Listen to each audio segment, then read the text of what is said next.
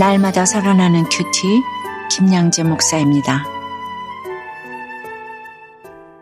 오늘 큐티인 말씀은 야고보서 3장 1절에서 12절까지입니다. 하나님 아버지 말에 실수가 없는 자가 온전한 사람이라고 하시는데 온전한 말을 함으로 온전한 저희가 되기를 원해요. 말씀에 주시옵소서 듣겠습니다. 온전한 말은 첫째 분별의 말입니다. 한 며느리가 시어머니의 심부름으로 동네 슈퍼에 가서 우유를 사왔어요. 그런데 유통기한이 지난 우유였어요. 이때 정신을 어디다 두고 다니냐? 날짜를 확인도 안 했냐? 당장 가서 바꿔와라. 이렇게 말하는 시어머니가 있을 것이고 조금 너그러운 시어머니라면 하루가 지났네. 먹어도 큰 지장은 없겠지라고 말할 수도 있겠지요. 하지만 시어머니가 슈퍼에서 날짜가 지난 우유를 팔았구나. 라고 말한다면 며느리 대신 슈퍼의 책임을 돌리면서도 며느리에게 우유가 유통기한이 지났다는 걸 일깨워 줄 수 있는 지혜로운 말이 될 것이에요. 예수님을 믿는 사람이라면 세상적인 지혜로운 말을 넘어서서 온전한 말을 해야 합니다. 오늘 이절에 보니 우리가 다 실수가 많으니 만일 말에 실수가 없는 자라면 곧 온전한 사람이라 능히 온몸도 굴레 씌우리라고 해요.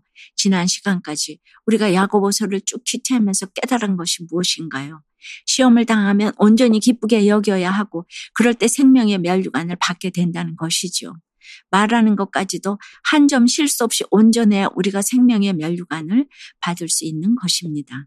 3절부터 5절까지를 보니 말들의 입에 재갈을 물리는 것은 우리에게 순종하게 하려고 그 온몸을 제어하는 것이며 제 아무리 큰 배도 지극히 작은 키로서 사공의 뜻대로 운행되며 작은 불이 많은 나무를 태운다고 해요.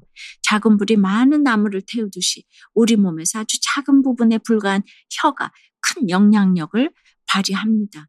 작은 혀로 놀리는 한마디 말이 치명적인 상처를 줄 수도 있죠. 정말 그래요. 무심코 내뱉는 말 한마디가 사람을 죽일 수 있습니다. 말로써 사람을 비방하는 것은 살인보다 무섭지요.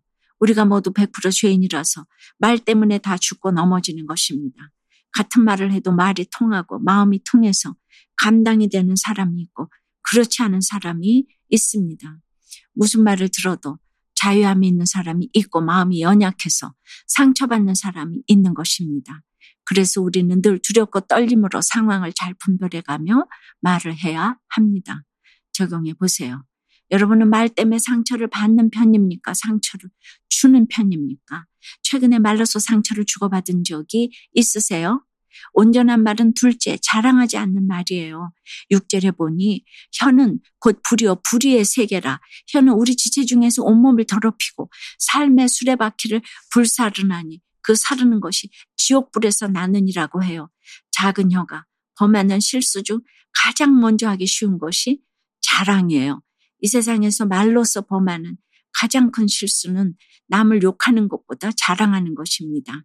자랑이란 나를 높이는 것이고 그러다 보면 부득이 남을 낮추고 허물어야 하기 때문입니다. 우리 애가 이번에 대학에 붙었지 뭐야. 아휴 아파트 하나 사고 나니까 그새 집값이 올라도 너무 올랐더라고. 아무리 교양 있게 자랑해도 이 자랑하는 사람과는 인격적으로 교제하기가 힘이 들어요. 참 맛맛이죠. 7절에 보니 온갖 짐승은 다 길들일 수가 있다고 해요. 돌고래도 원숭이도 코끼리도 길들여서 쇼를 하기도 하고 앵무새도 훈련을 시키며 말을 합니다. 심지어 곤충도 훈련이 되는데 혀는 능히 길들일 사람이 없다고 합니다. 쉬지 아니하는 악, 죽이는 독이 가득하니요. 이 혀는 근본적으로 선한 것이 없어요. 길들일 사람이 없으니 어디서 무슨 말을 해야 할지 모르고 할 말 안 할 말을 분별 못하고 사람을 말로 죽이고 다닙니다. 요한복음 8장 44절에서 주님은 우리가 처음부터 거짓 아비마귀에게서 난 자이며 거짓말쟁이라고 통렬하게 우리의 본질을 알려주셨죠. 그래서 우리의 혀는 훈련되어야 합니다. 혀를 만드신 하나님만이 우리의 혀를 길들이실 수 있는 유일한 분이세요. 말씀만이 우리의 혀를 훈련시킬 수 있는 것입니다. 그러니 날마다 큐티하며 하나님의 말씀을 우리 입에 담아야 합니다. 적용 질문이에요. 은연 중에 내가 자랑하는 것은 무엇입니까? 그 자랑 때문에 누군가에게 상처를 준 적은 없나요? 날마다 말씀 묵상으로 피해의식을 십자가에 못 받고 입에 재갈을 물려 온전하게 말하는 훈련을 잘 받기 원한다는 한 성도님의 큐티인 묵상 간증입니다. 저는 어려서부터 고생을 많이 하며 자랐다는 피해의식이 있어요. 그래서 제 시간과 돈과 감정 등 어느 것 하나 손해보지 않으려는 게 있답니다. 그런데 결혼 후 시어머니는 좋은 것이 있으면 저희 부부에게 같이 가자고 하셨어요. 저는 어머니의 기대에 부응하고자 휴일이면 시어머니와 같이 나들이를 갔죠. 하지만 횟수가 거듭될수록 시간과 체력에 한계를 느꼈답니다. 교회 소그룹 모임에서 이 일을 나누니 중요한 가족 모임만 가고 아직 믿음이 연약한 남편과 대화할 때는 입에 재갈을 물리라는 권면을 받았어요. 하지만 그간 시댁 때문에 쉬지 못했다는 생색이 올라오자 저는 남편에게 제 감정이 풀릴 때까지 시어머니를 비난했지요. 저의 전도로 교회에 다니게 된 남편은 매주 주차 문제로 교회를 비판했어요. 그러다 남편이 유독 심하게 화를 낸 어느 주일날이에요. 평소 같으면 그만하라고 짜증을 냈을 텐데 그날은 공동체의 권면대로 입을 다물고 남편의 입장을 한번 생각해 보았어요. 그러자 신기하게도 교회를 욕하는 남편에게서 시댁을 욕하는 제 모습이 보였답니다. 저는 입으로는 구원을 위해 시댁을 섬기겠다고 하면서도 실상은 남편에게 제 생각을 건강하게 표현하지 못하고 시어머니를 비난했어요. 이렇게 이중적인 저의 모습이 깨달아지니 제가 바로 남편을 괴롭히는 죄인님이 인정되었지요. 그러자 남편의 짜증을 토달지 않고 받아내고 남편에게 사과도 할 수 있었답니다. 앞으로도 오늘 2절, 3절 말씀처럼 날마다 말씀 묵상으로 저희 피의식을 십자가에 못 받고 입에 재갈을 물려 온전하게 말하는 훈련을 잘 받기를 원해요. 저의 적용은 남편과 갈등이 생길 때 따지지 않고 당신이 옳아요라고 말하겠습니다. 피의식이 올라올 때마다 공동체 지체들에게 즉시 알리고 기도 요청을 하겠습니다. 입니다. 9절과 10절에 이것으로 우리가 주 아버지를 찬송하고 또 이것으로 하나님의 형상대로 지음을 받은 사람을 저주하나니 한 입에서 찬송과 저주가 나오는도다. 내 형제들아 이것이 마땅하지 아니하니라고 해요. 교회를 다니면서 예배를 드리고 참 아름다워라 주님의 세계는 찬송하면서도 집에서는 자녀에게 배우자에게 막말을 일삼는 분들이 적지 않죠. 그러나 11절에 샘이 한 구멍에서 단물과 쓴물을 낼 수가 없다고 해요. 이것은 있을 수가 없는 일이라는 것이죠. 이중적이고 위선적인 사람에겐 아예 샘의 근원이 없다는 뜻입니다. 사랑하는 여러분, 말 한마디가 인생을 바꿉니다.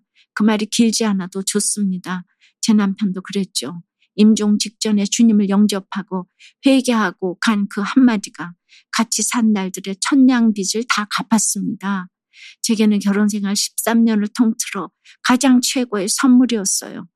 다이아몬드 반지보다도 최고의 선물이 바로 구원받은 남편의 온전한 말 한마디였습니다. 나를 회개케 한 말이 바로 온전한 말이고 다른 사람을 구원코자 하는 말이 최고의 말입니다. 여러분이 인내하고 사시다 보면 어느 날 그 말을 들을 때가 반드시 올 것입니다. 오늘 하루도 구원 때문에 온전한 말을 하는 저와 여러분이 되길 주님의 이름으로 축원합니다. 기도드립니다. 주님 교회를 다니고 예배를 드리고 주님을 찬송하는데도 가는 말로 상처를 주고 오는 말에 상처를 받을 때가 많아요. 참으로 저에게 맑은 샘의 근원을 주셨는데 왜 이렇게 혀를 길들이지 못하고 쓴물만 쏟아내는지 모르겠어요. 주여 불쌍히 여겨 주시옵소서. 저희 안에 아까 독을 보고 그 한마디를 깊이 생각함으로 그것이 치명적인 독이 될 수 있다는 것을 알기를 원합니다. 오직 말씀 앞에 직면하여서 그것이 악이고 독임을 인정하게 도와 주시옵소서.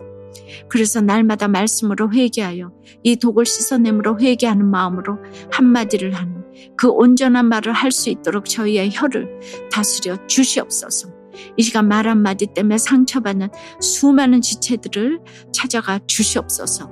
상대방이 모르고 한 말이라는 것을 정말 이해할 수 있도록 도와주시옵소서. 주여 불쌍히 여겨 주시옵소서. 예수 그리스도 이름으로 기도드리옵나이다. 아멘. 지금까지 우리들 교회 김양재 목사님이었습니다.